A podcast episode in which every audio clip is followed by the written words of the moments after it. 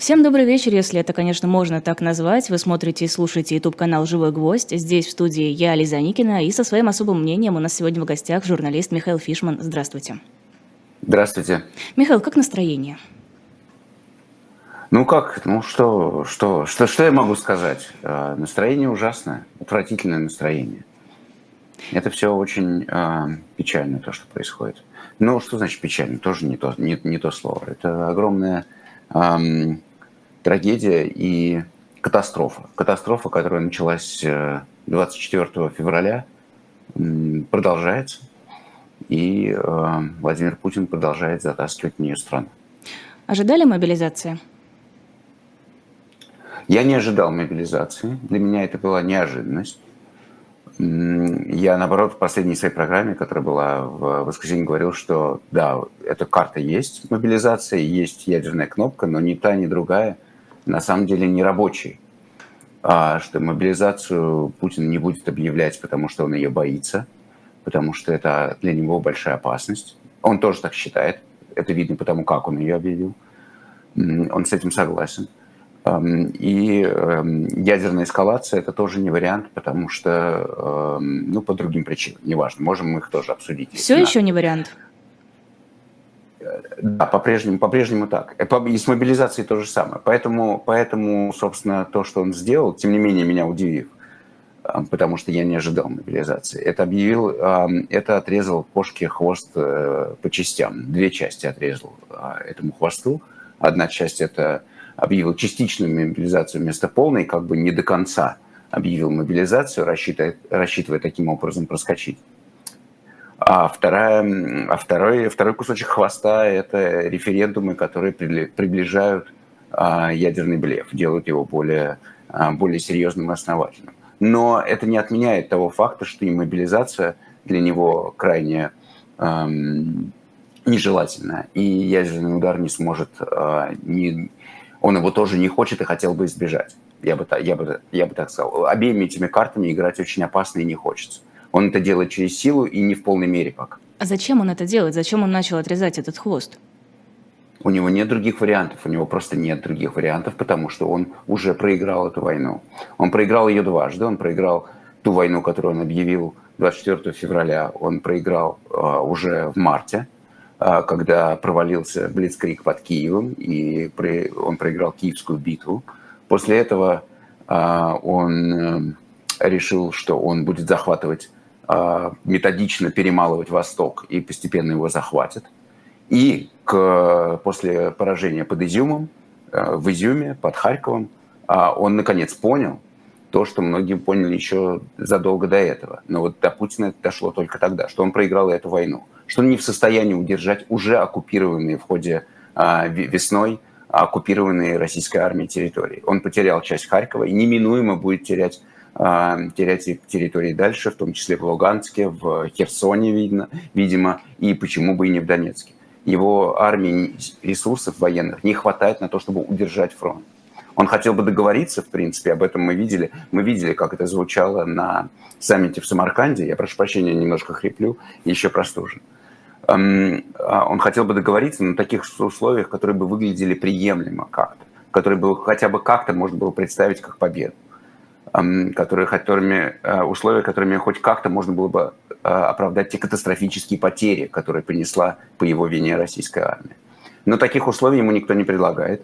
А сегодня Киев на такие, никакие такие условия не согласится. Можно примерно даже рассуждать, как эти условия могли бы выглядеть, но это бесполезно, потому что таких условий нет. Он это понял, у него нет другого варианта. Он оказался, если угодно, в ситуации зимы, зимы прошлого года, когда он решил, что промедление смерти подобно, и если вот он сейчас не завоюет Украину, то тогда он ее потеряет а, навсегда, потому что все, вот Украина уходит в орбиту Запада, и поэтому или сейчас, или потом будет ситуация только хуже. Вот в этой же ситуации он оказался а, сейчас, только уже на новом витке. Если он сейчас срочно не мобилизует, срочно не, что-то не предпримет, то он а, потеряет уже оккупированные им территории. Это будет просто разгром, продолжение разгрома, продолжение его поражения, с которым он ничего не может сделать. И вот, собственно, объяснение. Поэтому частичная мобилизация, поэтому частичный, поэтому референдумы срочные в, в панике объявленные, которые должны видимо, служить, э, с одной стороны, служить э, интересам мобилизации, оправданием и, и ее, собственно, осуществлению практическому на местах, потому что там можно мобилизовывать солдат, а с другой стороны, надавить на Запад, вот э, держите меня семеро, это, это наше, это будет нападение на Россию, это не блеф. Я цитирую его последнее, последнее выступление. Не последнее, к сожалению. Ой, не последнее. А, думаю, нам стоит ждать еще выступлений. А мобилизация разве может помочь в этой ситуации, учитывая, что ну, те, кто действительно военные, мне кажется, те, кто ну, условно боеспособен и имеет определенные навыки, они уже там. Здесь остаются те, кто служил давно, например, или вообще не служил. Мы сейчас видим сообщения о том, что повестки вручают людям, которые, а, ну, вопреки заявлениям Минобороны и Путина, не проходили воинскую службу. Ну, заключенные, которых набирает Пригожин, тоже не проходили воинскую службу, но ничего, а, годятся для того, чтобы их убивали а, украинская, украинская армия. Ему нужно, нужно держать ряды, нужно вот э, большое количество людей, которые могут, я не знаю, сидеть в окопах, обороняться своими телами, буквально держать оборону. Это то, что вот мне не нравится это выражение, оно какое-то уже очень э, страшное, поэтому я его не употребляю, пушечное мясо, но оно прижилось. А как думаете, стоит ли ждать изменения статуса, когда спецоперация перестанет быть спецоперацией и станет войной, особенно учитывая эти референдумы и возможность сказать, смотрите, вот Украина бомбит эти территории, теперь у нас настоящая война? В смысле, будет ли формально изменен да, статус? Да, конечно. Ну, могу себе такое представить. Наверное, наверное, возможно. Чем дальше э, Путин находится в, в, в сужающемся коридоре, его возможности чем дальше, тем все более ограничены. Он загнал себя в угол. А ему в какой-то момент ему нужно будет уже окончательно предъявлять это как э, войну, э, как последний бой, уже в самом деле последний, за, за жизнь, под которой, конечно, в первую очередь будет пониматься его собственность и за которую все должны будут, э, будут умирать, но тогда это будет вот уже, уже прямой аналог, с, получается, Великой Отечественной. Иначе куда деваться? Думаете, он надеется выиграть или он э, боится, потому что понимает, что ничего не получится? Ну, трудно залезть ему в голову, и что и он все-таки живет в, в придуманном для себя специальном мире, он давно в нем поселился, и этот мир – слишком отличается а, от реального. И даже это видно, это настолько стало видно хорошо, а, как, это, как эти миры друг с другом не совпадают. Вот он приезжает на саммит ШОС, там, где другие, даже не Запад, а просто другие люди извне России. Да? А, и сразу совершенно другим языком он разговаривает, и, и с ним по-другому разговаривает. И сидит на диванчике между Лукашенко и... Сидит он по-другому, с ним, ним разговаривает по-другому, он, он говорит другие слова и другие, другие вещи. Это вот реальный мир. А есть выдуманный, который он себе построил и который он назвал Россией. Великой Россией он его называет, этот выдуманный мир, где он вот недавно сидел и, значит, то, то говорит, вычеркиваю Сталина с Николаем II, то, то вписываю, то опять вычеркиваю, не знаю, как лучше. Вот это тот мир, которым он может что угодно. Может вычеркивать Сталина, может, может вписывать. Вот этот мир, он, конечно, очень комфортный, но он настолько далек от реальности, что мы не знаем, что реально, конечно, понимает Путин. Но одно он осознал точно. Он а, проигрывает эту войну, он это понимает. Ему нужно... Рассчитывает ли он ее выиграть а, в итоге?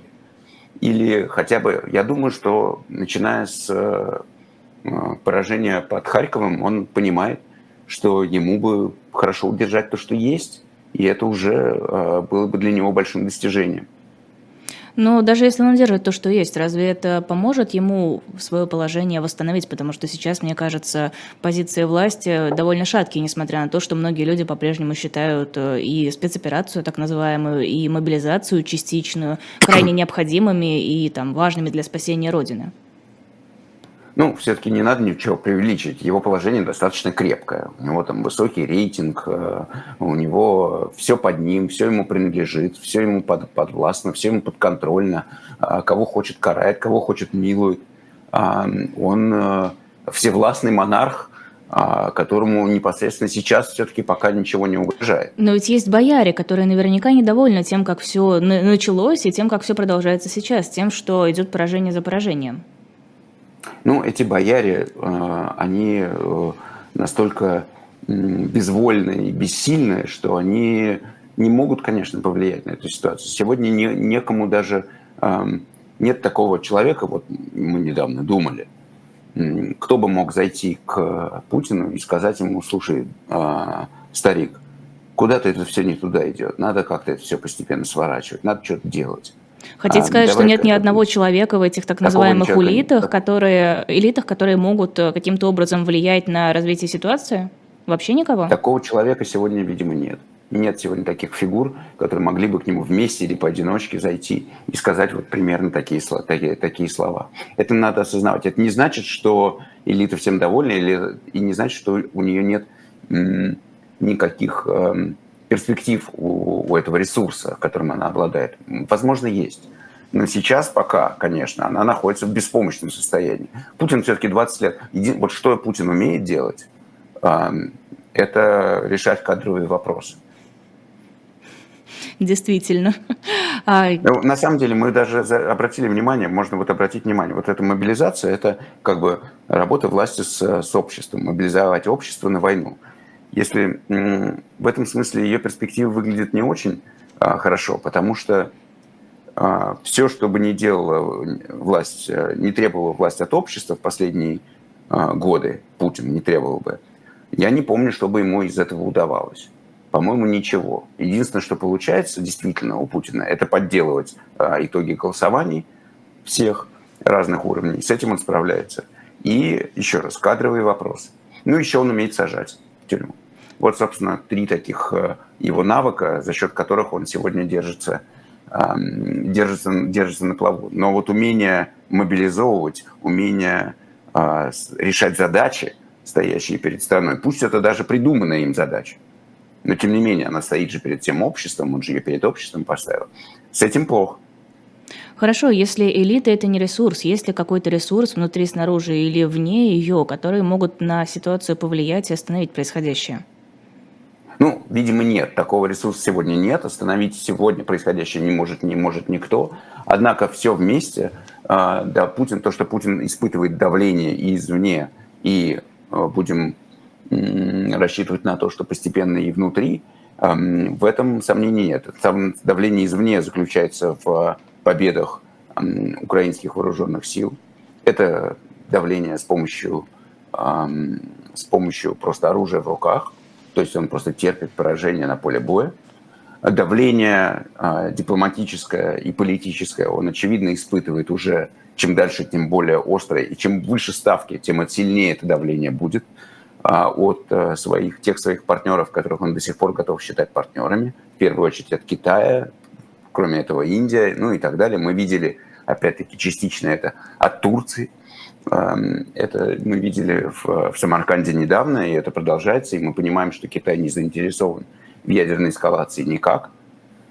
А, и, соответственно, Путин будет продолжать э, видеть и наблюдать, и находиться под этим давлением. Это важный, важный фактор – ну а изнутри мы будем сейчас все-таки, я думаю, что постепенно видеть, как а, общество понимает, что оно оказалось втянуто в войну, которая ему не нужна.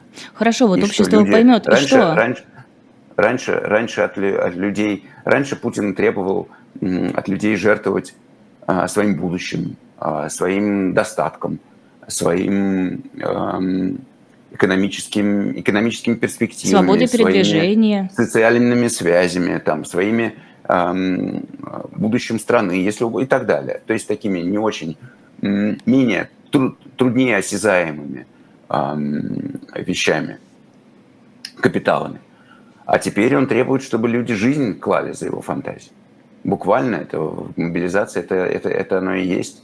И это все-таки очень сильно, серьезно и сильно. И это, ну, еще раз, это катастрофа и трагедия, но кроме того, это сильнейший стресс.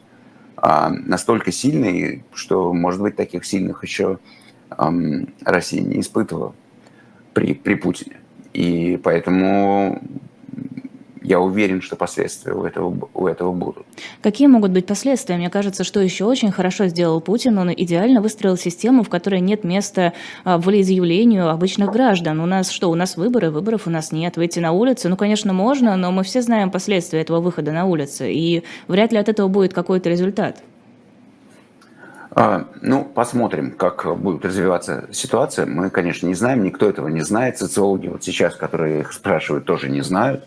Поэтому э, это немножко гадание на кофейной, на кофейной гуще. Но я бы не судил о, об этих отношениях Путина с народом, Путина с обществом по тем а, безусловно, геройским и чрезвычайно храбрым акциям протеста, которые прошли вчера, и как бы прошли в таком, ну, что ли, знакомом для нас режиме. Вот люди вышли, их, их, их избили и посадили в, посадили в изоляторы. Ну, собственно, то, что мы наблюдаем уже годами, и как бы ничего нового.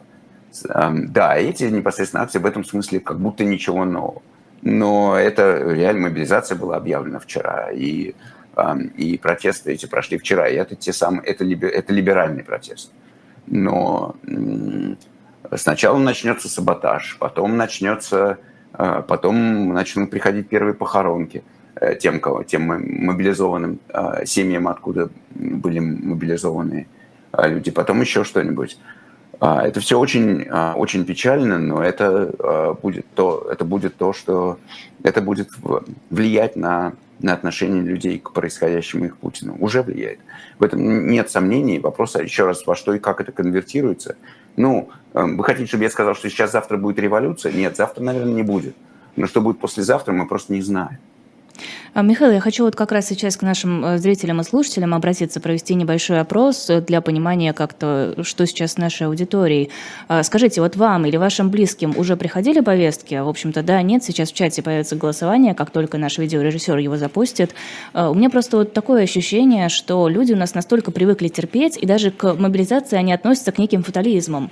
Ну, вот помимо тех, кто и так был против, кто и так понимал, что это ужасно, эти, конечно, люди, таких очень много среди моих друзей, они находятся в полнейшем ужасе и собираются не выходить из дома.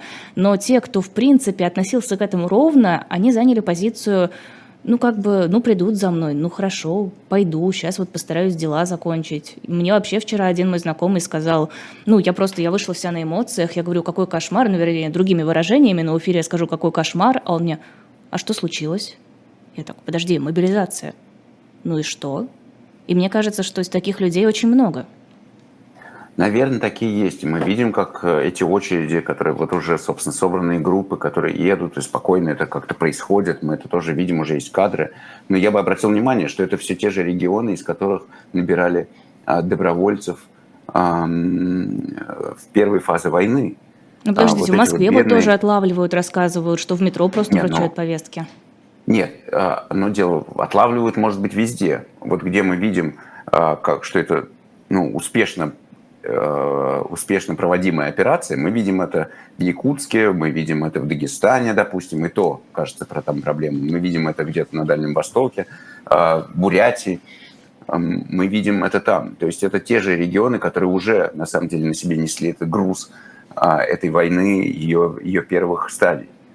А что-то я не видел пока вот этот вот собранный полк, э, марширующий в Москве не видно. Этих картинок пока, пока нет. И я сомневаюсь, что мы вот такие картины будем видим, видеть в Москве, в Петербурге, в Екатеринбурге, в других городах, в Центральной России в целом. Это все, а, еще раз, это речь идет, а, да, с одной стороны, действительно, люди привыкли жить отрешенно, это правда. Но с другой стороны, это уже речь идет о, о просто о человеческой жизни уже. О том, что вот у тебя есть отец, сын, брат, муж. Как думаете, почему российские власти сейчас не играют по ими же заявленным правилам, что вот мы берем только тех, у кого был боевой опыт, э, кто уже служил с определенными званиями, с определенными навыками? Вроде как это было публично объявлено, а сейчас даже у меня среди там знакомых знакомых есть люди, которые не служили, но уже там у них есть военник, который выдается в 27 лет, и им все равно пришла повестка. Потому что все, что, потому что любой, а, потому что, во-первых, потому что это просто не, не, они не умеют а, работать с людьми. А, это просто эти навыки окончательно атрофировались, а, эти способности. А, а во-вторых, и, и потому что эти а, то, что на, пишется или диктуется в, в указах и дальше даже в распоряжениях Министерства обороны – там такого-то разряда призывать столько-то, такого-то ранга, столько-то, таких-то специальностей, там, допустим, столько-то, там, а, и вот такие-такие категории нам нужны, спускается дальше в виде цифр а, в регионы, как всегда. А это а регионы уже давно знают, что от них требуется. От них требуется показатель. Только так работает российская вертикаль власти. Будь то выборы, будь то, там, не знаю, любые другие мероприятия. И дальше, собственно, ну, слушайте, все же понимают, что нужно, что, что нужно просто заполнить квоты. А дальше вот идет заполнение квот. А, и те, кому это поручено, делают то, что они могут, а не те, что им поручено, потому что с них спросят потом, сколько человек ты отправил на фронт. Но подождите, если для Путина это настолько болезненный и сложный вопрос, то, наверное, в его интересах, в интересах тех, кто его окружает, было бы проследить, чтобы как можно тщательнее выполнялось именно то, о чем он сказал, чтобы, ну, хоть сколько-то снизить этот градус беспокойства. Мы видим вот эти вот видео из социальных сетей, из э, телеграм-каналов, где просто километровые очереди на границах с странами, куда можно выехать без виз. Ну, я вам напомню, что Путин живет в своем выдуманном, вымышленном мире. В этом, в этом мире никаких очередей нету. Он про это ничего не знает, ему это не показывают, и это, не, это его как-то не касается. В его мире э, воины идут, э, русичи идут э, защищать Святую Русь, и очень этому рады. Но он же сам об этом беспокоится. Вы сказали, что это ну, для него серьезная угроза, примерно настолько же, как казалось, невыполнимая, как ядерная война. Он это знает, но он это знает так... Э, Теоретически. Эм, от, да, отвлечен. Он это понимает. Он понимает, он уже научился, он знает примерно, какие импульсы как посыл, умеет посылать он, и они проходят эффективно, а, а какие работают плохо, и что будет принято на ура, а что будет принято в штыки. Он это, конечно, понимает, он это знает. Он, он, он, он знает, что он построил свои отношения с э, народом и свою власть на полной демобилизации и деполитизации общества, и что мобилизация, объявленная этим, этим отношением, напрямую противоречит. Это он знает хорошо. Но у него нет выхода, как мы уже с этого начали, ему надо, надо, надо что-то делать. Ну, а дальше вот он считает, что он объявил половинчатую мобилизацию, ну, а что она превращается в полноценную, на, на, на бумаге она половинчатая и эм, частичная, а в реальности она превращается в э, масштабную и полноценную, и боя, боятся все, но до него это уже информация в любом случае либо не доходит, либо он закрывает на нее глаза, потому что какая разница. Вы еще... ну, второй, потому что второй важнейший фактор заключается в том, что ему просто все равно, ему же наплевать на людей. Он считает, что людей в России так много, что даже если мы э, выделим из э, семей 300 тысяч мужей или миллион – то на его положении это никак не скажется, потому что все остальные, все остальные ты продолжат его поддерживать. Он примерно так рассуждает. А этих можно принести в жертву его амбициями. Пусть они горят в этом э, пепле. А, кстати, да, в какую цифру вы больше верите? В 300 тысяч или в миллион? А, я считаю, что эти цифры просто не имеют значения. Ни та, ни другая. Ну, она не подтверждена, цифра новой газеты, которая ее опубликовала. Там Песков ее опроверг, кажется. Но ну Песков ну, недавно это... еще говорил, что мобилизации не будет. Ну, он просто не знал. Он, как и все остальные, был не в курсе, естественно. Это понятно. А, поэтому и говорил, что ее не будет. А 300 а тысяч – это тоже а, условная цифра, потому что она ничего не значит потому что него непонятно, можно ли набрать столько людей. А если будет можно, то окажется, что она провалена, это мы в том смысле, что она не сыграла решительного, а, не поменяла положение дел на фронте, не обеспечила Путину победу. И, конечно, тогда мобилизация будет продолжена, потому что он уже в этом углу находится, ему уже отступать некуда дальше. Чем дальше, тем сложнее ему будет отступать. Поэтому это, эта цифра ничего не значит. Это будет для Путина, Путин загоняет себя в угол, из которого все, все сложнее будет вырваться дипломатическим путем. И в какой-то момент он станет перед выбором, соответственно, тот же, тот же выбор, который перед ним стоял после Харькова, объявлять мобилизацию или нет, шантажировать Запад дальше ядерным ударом или нет, он, э, он отступил на шаг в обоих направлениях, ну или продвинулся, в зависимости от вашей перспективы. Частично здесь, частично тут. Дальше выяснится, что это не, прав... не сработало, ему придется еще раз сделать то же самое. Расширять мобилизацию и, не знаю, сделать показательный, какой-нибудь показательный э, тестовый ядерный удар где-нибудь, не знаю, в Арктике. Вот да, вы обещали я, объяснить, я почему говоря, ядерный... Но, но логика будет такая. Вы обещали объяснить, почему ядерный удар – это такая вот примерно такая же страшная вещь, как мобилизация для Путина. Потому что он э, понимает, он уже понял за это время, что он не контролирует ее последствия, что она не обеспечит ему победы, что он, а, слушайте, он не может выиграть войну с Украиной. Он понимает, что он воюет с Украиной. Он говорит, что он воюет с НАТО, но он знает, что это, что это украинские солдаты с ним воюют. Он уже знает, э, наш, как ответит на ядерный удар Запад, НАТО, Вашингтон. У него эта информация есть. Ему это прямым текстом говорит Байден. Он уже понимает, что к этим словам надо относиться серьезно. А поэтому, конечно, он хотел бы избежать. Он знает, как, как Китай на это отреагирует. Понимает это. И там а, все, все остальные. Он и так находится в беспрецедентно изолированном а, положении. В, после этого вот он бросит тактическую ядерную бомбу. Победу это ему не обеспечит непосредственно. Но проблем создаст массу. Кроме того, он, он, он за эти полгода понял, что, что то, что ему говорят военные, это одно, а реальность это другая. Они ему сказали, мы это выиграем, э, мы выиграем, мы за, мы за, за несколько дней возьмем Киев, и где он находится теперь? Он 24 февраля говорил, никакой мобилизации резерва не будет. А 8 марта он а еще поздравлял женщин и говорил, что теперь, э, да, только да, да. те, кто теперь он говорит, да. и, теперь, и теперь ему надо, значит, доверить, э, это же военные будут определять параметры ядерного удара. Он должен, значит, им в этом довериться, а что если они его обманут опять, как в прошлый, как в прошлый раз? Это все очень много вопросов, которые, конечно, он не хочет на них находить ответы. Лучше оставить без ответов эти вопросы. Лучше эта угроза будет висеть в воздухе, чем он ее, чем он ее исполнит. Я так, я так размышляю. Поэтому, в принципе, он бы хотел, хотел этого избежать. Другой вопрос, как на самом деле будут развиваться события, и если... А у нас какие-то проблемы со связью. А надеюсь, что сейчас все починят. Я пока напомню, что можно заходить на shop.diletant.media, выбирать там книжки и журналы, хотя сейчас, конечно, уже не до книжек и не до журналов. Вот как раз для актуальной информации есть YouTube-канал «Живой гвоздь», на котором мы сейчас с вами ведем трансляцию и общаемся с Михаилом Фишманом. Надеюсь, он к нам сейчас вернется. Подписывайтесь на него обязательно, чтобы не пропускать видео и вам приходили уведомления. И телеграм-канал «Живого гвоздя» также можно найти. Там мы выкладываем актуальную информацию об эфирах, анонсы и сами эфиры. Да, Михаил Фишман возвращается возвращается к нам в особое мнение на живом гвозде. Вы говорили о том, Еще что... раз прошу прощения за голос. По-моему, звучит прекрасно. Он так сразу стал ниже, глубже. А, вы говорили о том, что будет стараться... Сразу серьезнее, сразу весомее все становится. А, что будет стараться избежать, но и дальше связь пропала.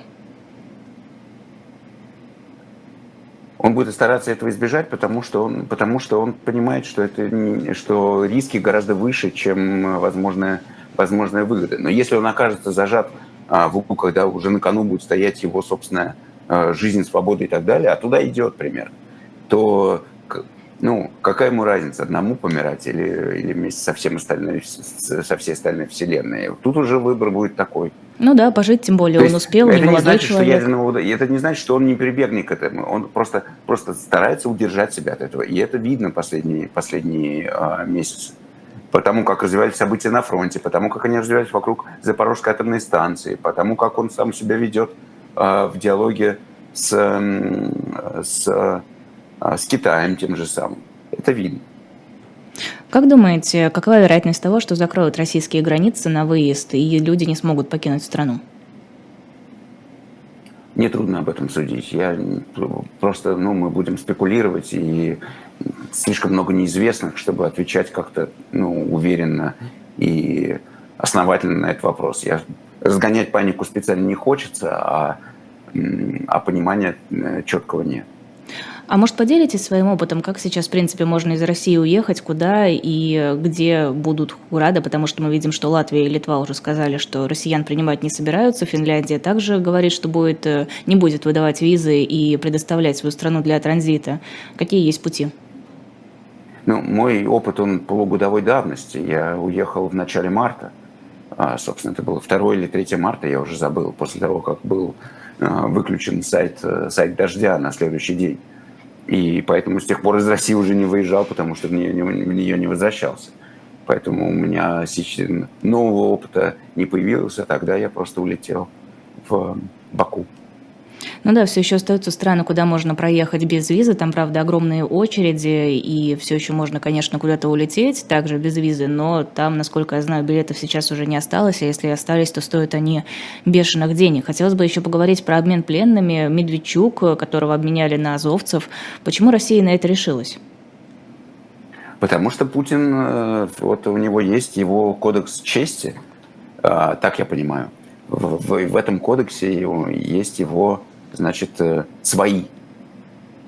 Вот, вот эти вот свои, которых он действительно не бросает в отличие от всех остальных, которые ему совершенно не свои, и, которые, и наоборот, трупами которых он готов заваливать э, окопы. А, вот эти свои – это Медведчук. Это действительно так.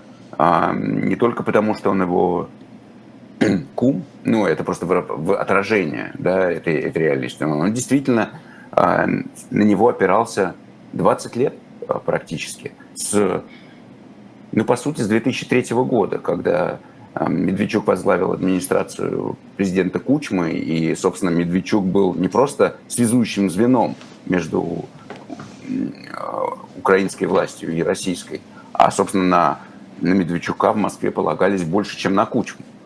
А уже тогда, когда, собственно, вот а, шла речь о выборах нового президента, и э, когда случился первый Майдан, и президентом, как вы помните, стал Ющенко, а не Янукович. Уже тогда Медведчук был определяющей фигурой, которая как бы направляла российскую политику на, на украинском направлении. И это продолжалось до, собственно, марта 2022 а, года, когда, как мы знаем из разных источников, а, Медведчук рассматривался как, э, соответственно, марионеточная власть в Киеве, когда, значит, Киев будет взят штурмом, и Зеленский бежит, или будет схвачен, или будет убит.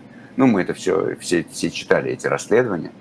Думаю, как это планировалось сделать. Медведчук, как я понимаю, был кандидатом один на то, чтобы, а, собственно... Другое дело, что к Медведчуку, наверное, должны появиться вопросы, а как же, как же так все получилось, потому что это уже он рассказывал, очевидно, а, в том числе Путину, как его будут встречать его армию в Украине.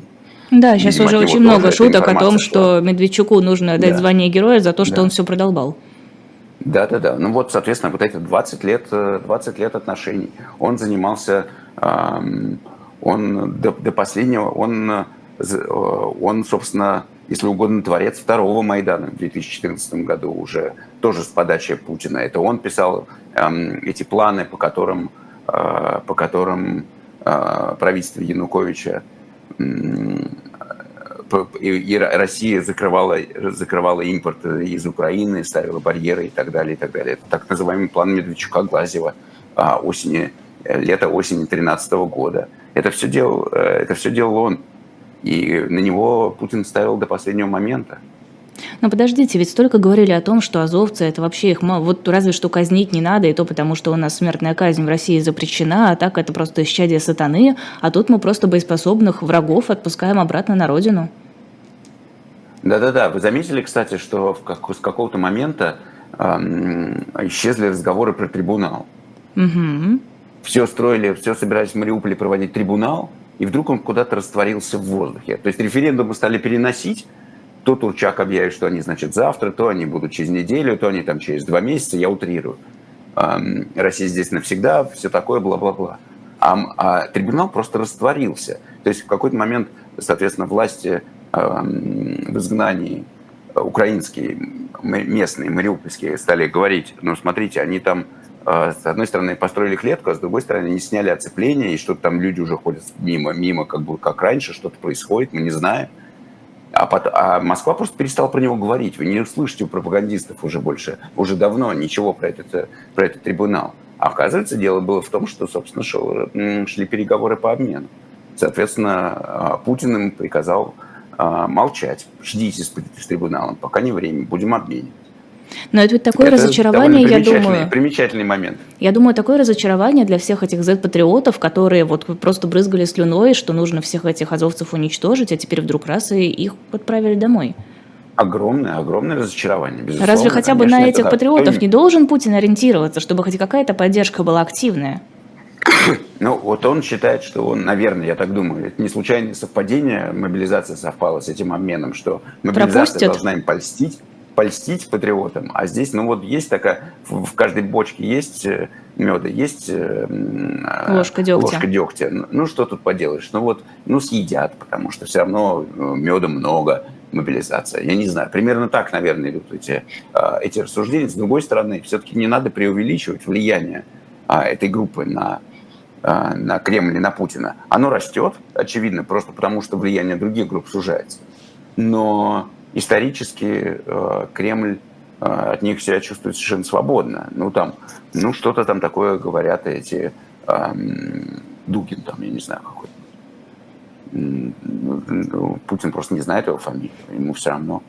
Ну, Стрелков, он, конечно, фамилию знает, это очевидно, это понятно. Тем более, что были события 2014 года. И, конечно, ему важно сейчас, чтобы там э, принимали позитивные его действия. Это, это, конечно, так.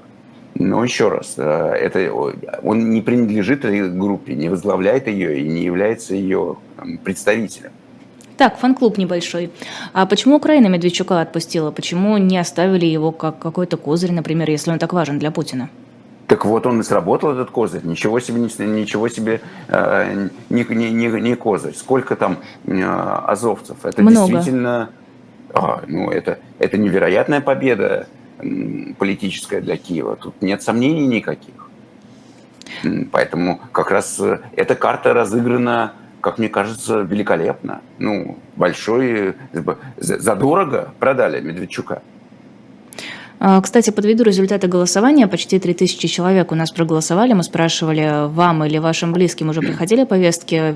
Целых 19% ответили, что да, приходили. 81% сказали, что еще нет. Но мне кажется, в страхе Невероятно. сейчас пребывают э, приблизительно все. Ну, в любом случае, одна пятая нашей аудитории – это очень много. Если хотя бы как-то перекладывать ее на всю остальную страну, если в каждую пятую семью, допустим, приходят повестки, то это совсем не 300 тысяч, наверное, даже не миллион.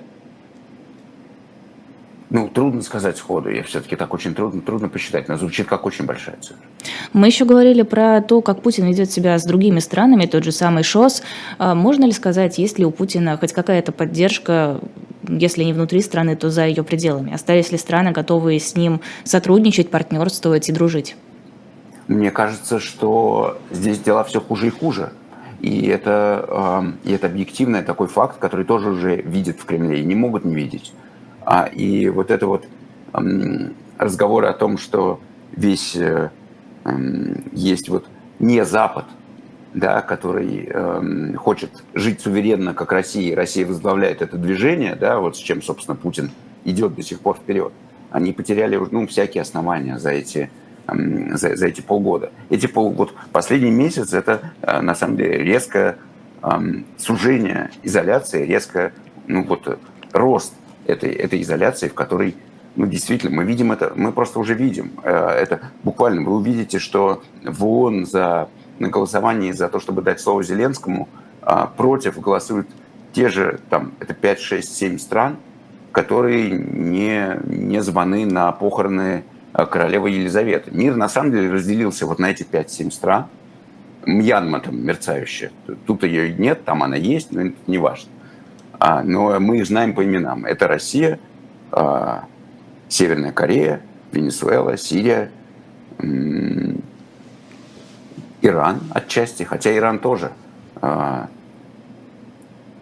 тоже под вопросом. Ну да, как даже Иран не хочет дружить а, с Россией, даже по-моему. Иран, да, даже Иран, даже, даже Иран давал слово, если мне память не изменяет. Ирана не было. Наверное, Иран просто стран. обиделся, что Россия обогнала его по количеству санкций, которые на нее наложили, отодвинула на второе место, и ему теперь грустненько. Ну, вы шутите, а он мог там обидеться, я не знаю, там, на, на, на, на то, что происходит на Южном Кавказе, например а, на развитие событий между там, Азербайджаном и Арменией. Я не знаю точно, но можно предположить много разных, много разных причин.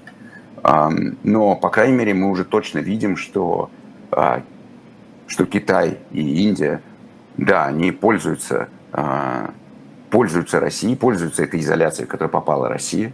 Они не могут повлиять напрямую на Путина, очевидно, но могут а, собирать свои бонусы и выигрыши за счет, за счет этого, за счет того, что не с кем больше торговать газом и нефтью России, кроме как с Китаем, в основном с Китаем. А, это значит, что можно покупать дешево, это значит, что это выгодно. Но с другой стороны, на другой чаше весов другие риски, которые, ну, очевидно, беспокоят Пекин. И это очень хорошо уже видно. Но Пекин, мне кажется, с самого начала поставил себя в такую позицию, как бы Россия, это, конечно, хорошая, но мы тебя поддерживать особо не собираемся, во всяком случае, публично. Может быть, руку пожмем, но дальше этого заходить не будем. Но с тех пор вот такое молчаливое, мне кажется, что молчаливое приятие этой, а, этой войны, а, потому что, ну, Китай свои э, своя конфликтная повестка с Западом очень широкая. Ему важны, важна здесь поддержка, безусловно. С одной стороны. С другой стороны, дешевые энергоносители.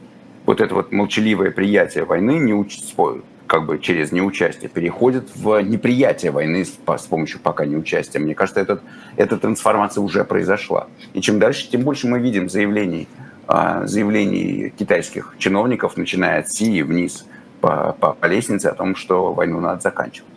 Хочу немножко так вернуться... или иначе выраженных. Хочу немножко вернуться к Медведчуку, потому что видела сообщение новостное. Кадыров заявил, что крайне недоволен вчерашним обменом. Это цитата Кадырова. Что он себе позволяет? Что это за выступление против действий Путина? Ну, не первый раз это делает. Это как бы она же не, не, непосредственно против Путина. Это же не Путин занимался обменом, а Министерство обороны, наверное. Там Кадыров может позволить себе а, критиковать вот лично Путина он не может критиковать. А критиковать процессы, да это сколько угодно, это постоянно он делает. Он, он на, на Министерство обороны нападает раз в неделю. Кстати, да, вот по поводу того, что он говорил про он локальную... партия войны, партии войны можно. Вот и он ее один из лидеров, и, прошу прощения... Наверное, главный и... лидер.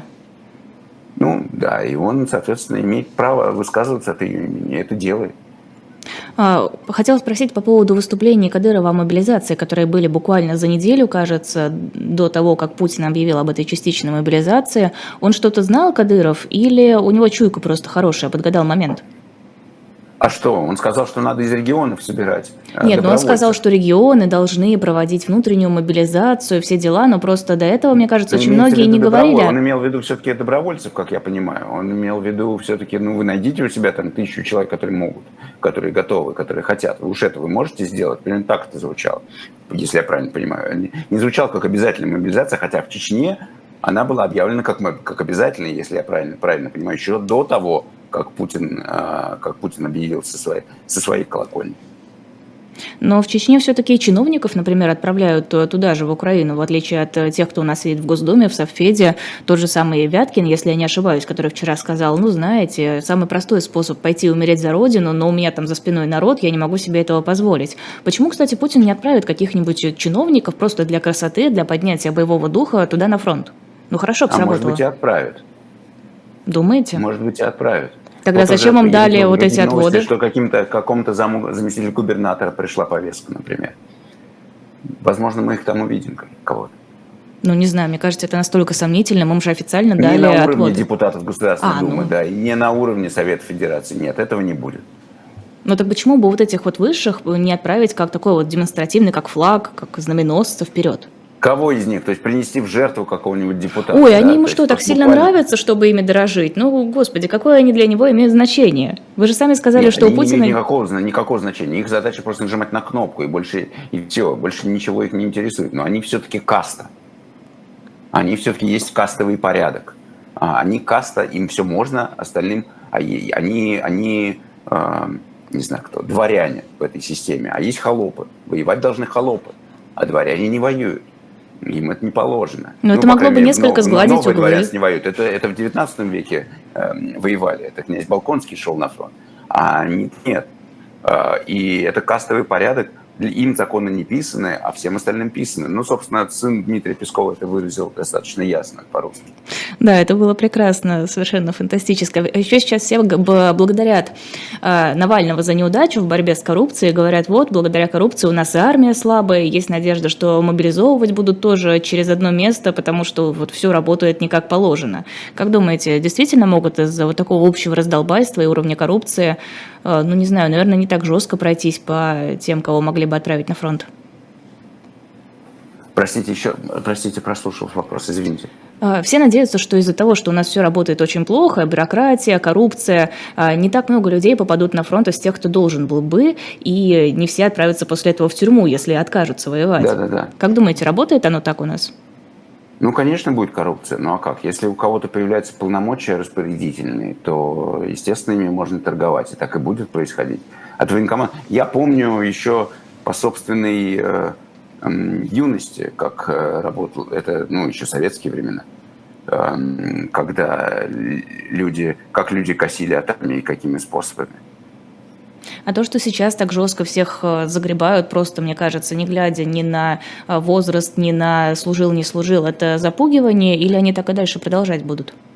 Это просто некоторая паника, как я понимаю, среди аппарата, что нужно объявили, срочно, значит, срочно, нужно срочно. Да, нужно срочно, э, срочно исполнять, отчитаться, и очевидно, что там а, наверху военные и Путин торопят, потому что, потому что обстановка на фронте очень тяжелая, потому что нужно удерживать этот фронт, потому что нужно быстрее в эту топку отправлять, отправлять людей. А еще, не а дай бог, эти люди уедут из страны, потому что вроде как пока это еще можно ну, сделать. Главное сейчас закрыть, закрыть дыры на фронте. Это самое важное. О, еще сообщение приходит. МВД объявила в розыск редакторов издания «Докса» Аллу Гутникову, Наталью Тышкевич и Владимира Метелкина. Нам ждать какого-то ужесточения репрессий на фоне происходящего или просто вот привычное движение катка продолжится? Нам, безусловно, ждать, конечно а, ужесточения репрессий. собственно, это же не случайно, мы это все воспринимаем как 2-24 февраля. Вслед за первым 24 февраля начался широкий каток репрессий. А теперь он будет, он, он станет еще шире, еще жестче, а, и наказывать будут уже не только те, кто выступает против и говорит против, но и в том числе уклоняется. А, это все, конечно, будет происходить. Это все даже, конечно, эм, конечно, эта машина будет еще эм, жестче ехать, эм, ехать на людей. А, и все это связано с тем, что Путин проигрывает эту войну. А нет ощущения, что реакция общества сейчас гораздо острее, чем 24 февраля, потому что тогда было ощущение, что все это далеко и особо не коснется. Вот она привычная жизнь, кофе по утрам, такси до работы, а теперь уже этого ощущения нет. Я думаю, что так и есть. Я думаю, что в этом смысле это, это э, более серьезное решение и более серьезная не знаю, травма для, для людей и более серьезный э, повод для, для, для паники и каких-то действий.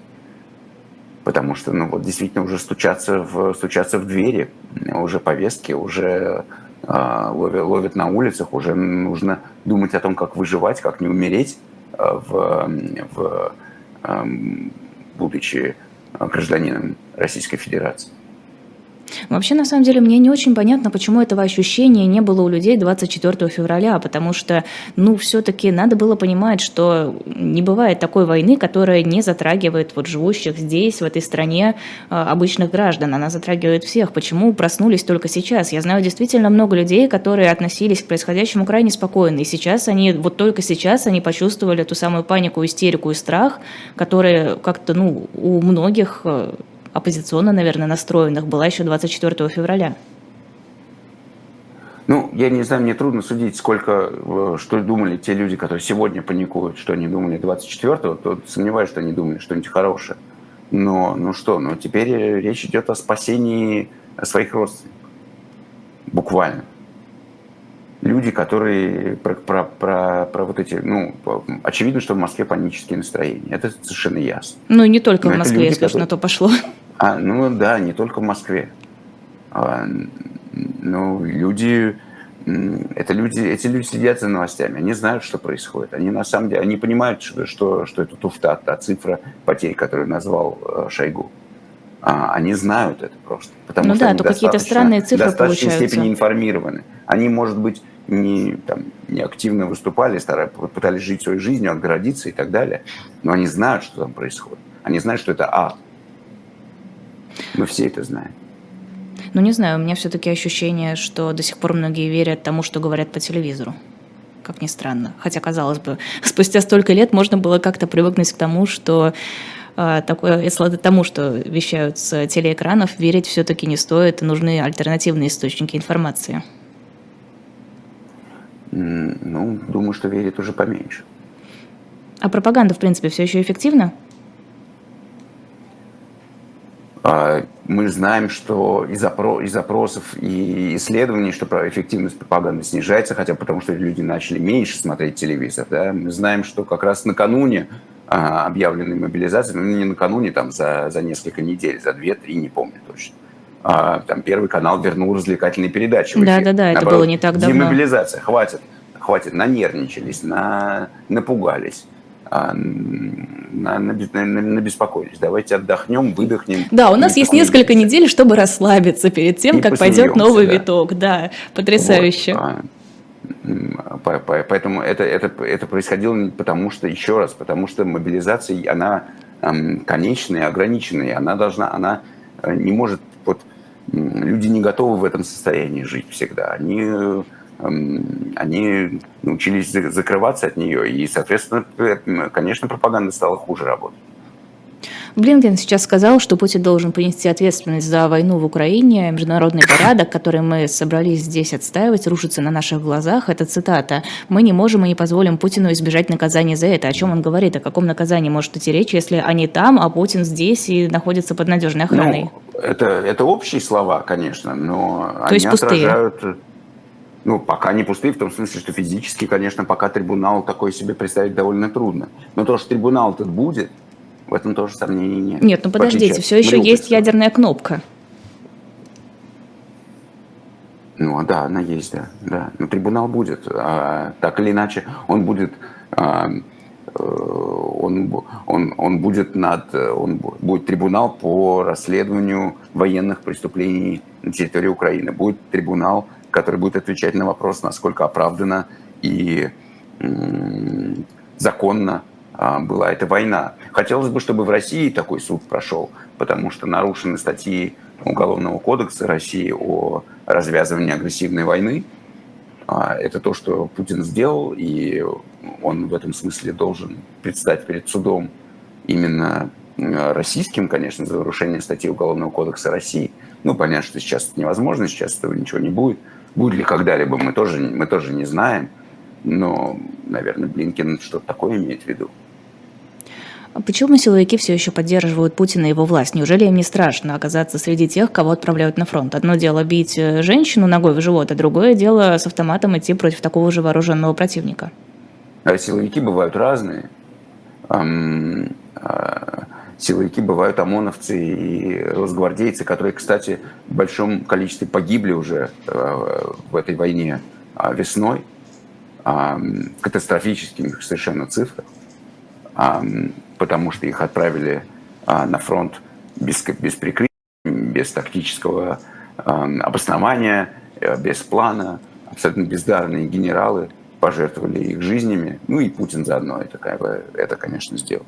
А есть, э, а есть спецслужбы, которые чем, чем острее ситуация в стране, тем, тем больше врагов внутри, тем у них больше полномочий, тем им больше можно, тем они сильнее, тем они сильнее как партия, тем они сильнее, сильнее политически, тем они сильнее как корпора, корпорация, корпоративно, тем они сильнее по отдельности.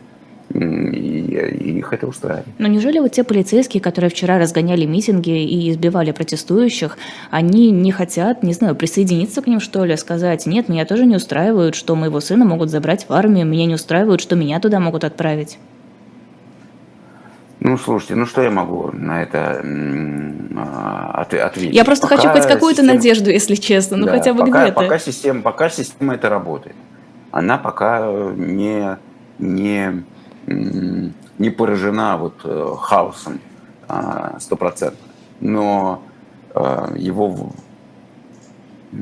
основания для него нарастают хоть что-то в России работает без сбоев. Спасибо огромное, пора заканчивать наш эфир. Это был журналист Михаил Фишман в особом мнении на «Живом гвозде». Эфир провела я, Лиза Никина. Сразу расскажу, что будет после нашего эфира. Будет программа Money Talks. Э, проведут ее Маша Майерс и Евгений Коган. Затем в 21 час и 05 минут программа «Пастуховские четверги». Ваша любимая Владимир Пастухов и Алексей Венедиктов, которого российские власти считают иностранным агентом, э, обсудят самые важные события этой недели. Но я полагаю, самое важное событие, конечно, конечно, одно. Вы можете писать свои вопросы, задавать их в том числе в телеграм-канале Владимира Пастухова и в чате Ютуба. В 22 часа программа «Один» с Дмитрием Быковым. Э, приходите, также задавайте ему вопросы, пообщайтесь. В 23.05 будет рубрика «Урок литературы». Видимо, в этот раз программа разбита на две части. Напоминаю, что можно подписываться на наш YouTube-канал, чтобы ничего не пропускать, подписываться на телеграм-канал «Живой гвоздь» для того, чтобы там следить за анонсами, за трансляциями и видеть различные цитаты из наших эфиров, чтобы понять, что интереснее всего посмотреть. Ну и, конечно, заходите на shop.diletant.media, если вдруг вам все еще интересны книги и журналы. Но все-таки как-то, наверное, отвлекаться в данной ситуации нужно. Михаил, спасибо огромное, поправляйтесь. Спасибо вам. И берегите спасибо. себя. То же самое могу спасибо. сказать всем нашим всем нашим зрителям и слушателям. Берегите да. себя, будьте осторожны и постарайтесь сделать все, чтобы вы и ваши близкие были в безопасности.